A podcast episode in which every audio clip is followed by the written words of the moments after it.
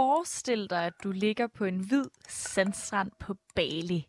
Du har en drink i hånden, når du kigger ud over det blå hav. Solen er så småt ved at gå ned, og du overvejer, om du skal finde myggesprayen frem fra tasken. Ah, men du orker ikke lige det her med at skulle smøre dig helt ind, men bliver fedtet. Nej, du lader den ligge. Kort efter mærker du, at det niver på lægen. Du kigger ned og ser, at der sidder en myg. Satans. Du skynder dig at klaske den, og du ser, at der er blod og myggekrop på både din håndflade og dit ben. Nogle dage går, og du vågner op om natten badet i sved. Du fryser, selvom der er over 25 grader på værelset. Din krop er øm, og du har ondt bag øjnene. Du prøver at sætte dig op, men du er svimmel, du har kvalme. Hvor er det nu lige, du er hen? Du kan næsten ikke tænke for den massive hovedpine, og du ved endnu ikke, at det skal til at blive meget værre, og du skal tilbringe resten af din ferie på et hospital med et drop i armen.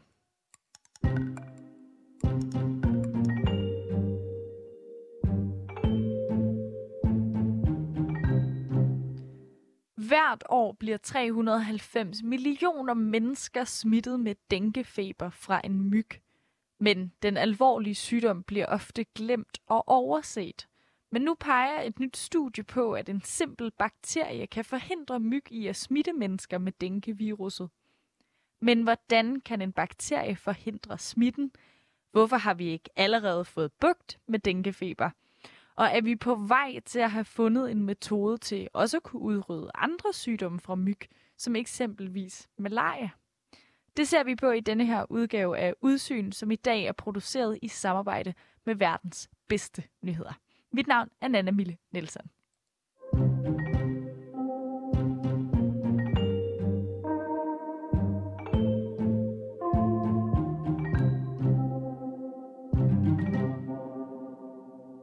Ja, nu har jeg så aldrig selv øh, haft denguefeber, heldigvis. Men øh, ifølge vores kilde, så skulle det føles som at have brækket alle knoglerne i kroppen. Det er en meget kraftig influenza-agtig sygdom. Man får øh, et rødt udslæt med nogle små hvide prikker, så det er ikke specielt rart. Det her det er Thomas Jacobsen. Han er journalist hos mediet Verdens Bedste Nyheder, som netop har bragt en historie om, hvordan en bakterie kan forhindre smitte mod denguefeber. Den går ud på, at øh, man har set rigtig gode resultater af et forsøg med at øh, kontrollere denguefeber i Indonesien. Det har man gjort på en ny måde, hvor man øh, bruger en særlig bakterie til at forhindre, at myggen kan sprede den virus, der giver denguefeber. Og det her kan altså ændre rigtig meget i fremtiden. Jamen det særligt fede, det er øh, for det første, at det er et stort fremskridt mod øh, denguefeber i sig selv. Det ser ud til, at det er en langt bedre måde at kontrollere denguefeber, end man har haft tidligere. Samtidig er det en metode, der ser ud til at kunne bruges mod mange andre sygdomme, der spredes af myg. Og selvom de myg, du bliver stukket af herhjemme, mest bare pisseirriterende, så det er ikke helt ligegyldigt, at man nu måske har kunne stoppe myg fra at sprede denguefeber. Jamen altså, hvis man har tænkt sig at, at blive i Danmark hele sit liv, så er der ikke særlig stor grund til at være bange for denguefeber. Men øh, mange danskere kan jo godt lide at tage ud og rejse, i hvert fald når vi har lov til det. Øh, og øh, der er mange lande i verden, hvor der er denguefeber. Og øh, så vil man jo også kunne blive smittet, når man er dansker og sidder med en kold øl et eller andet sted. Det kræver bare, at der er en myg, der lige får lov til at lande et øjeblik på dig. Og hold lige med, øh, med at taste ind på telefonen der, for inden du slår op og googler på netdoktor, hvad denguefeber er, så kan du lige her få Thomas Jacobsens forklaring på det. Denguefeber er en virussygdom, der spredes via myg.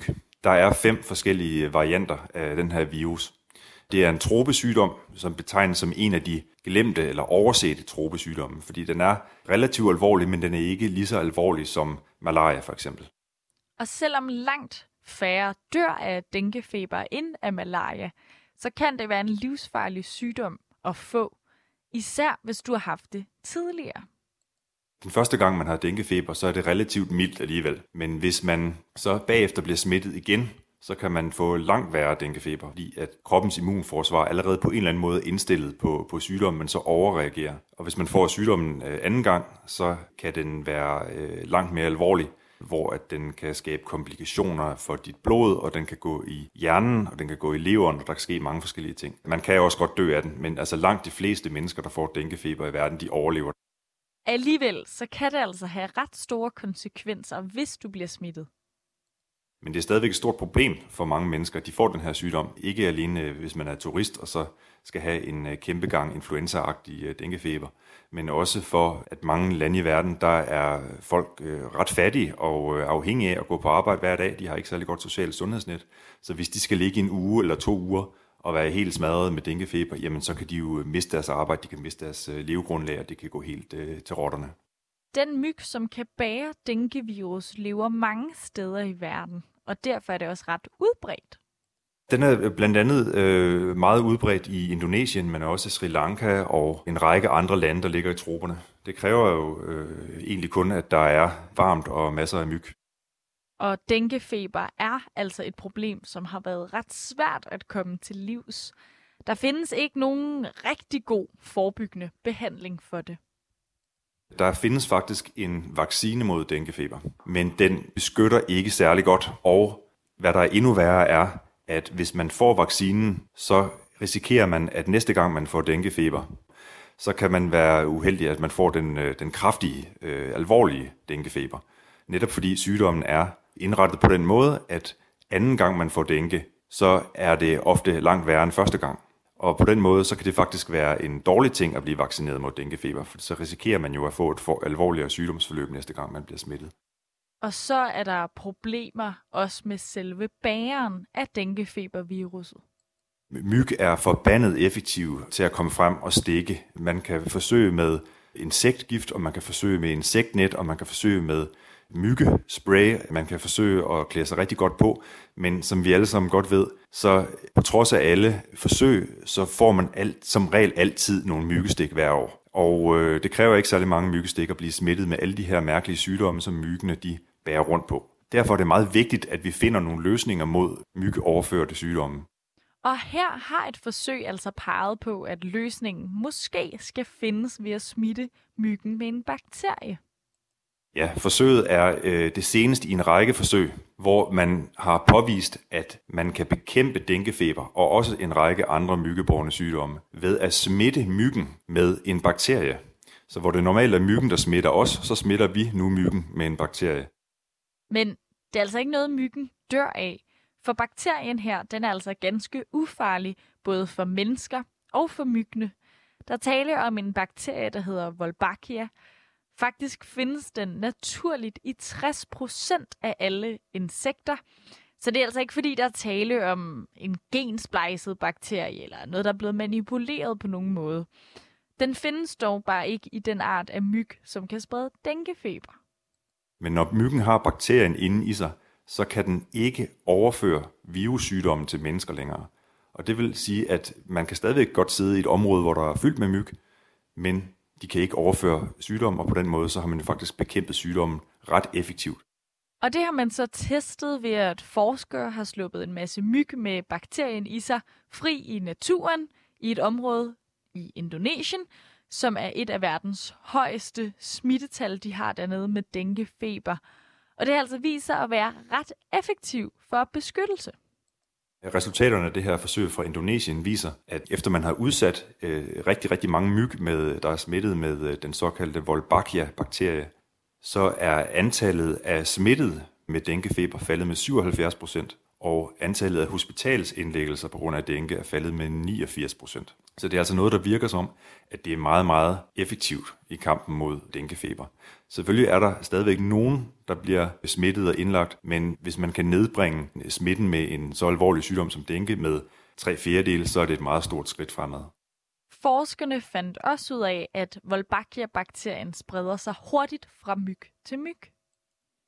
Og når man først indfører bakterien i myggen, så flyver myggen videre ud i verden, og den finder en, en anden myg at parre sig med, og så overfører den bakterien til afkommet. Og så på den måde, så går den her bakterie, der er gavnlig, den går i arv fra myg til myg.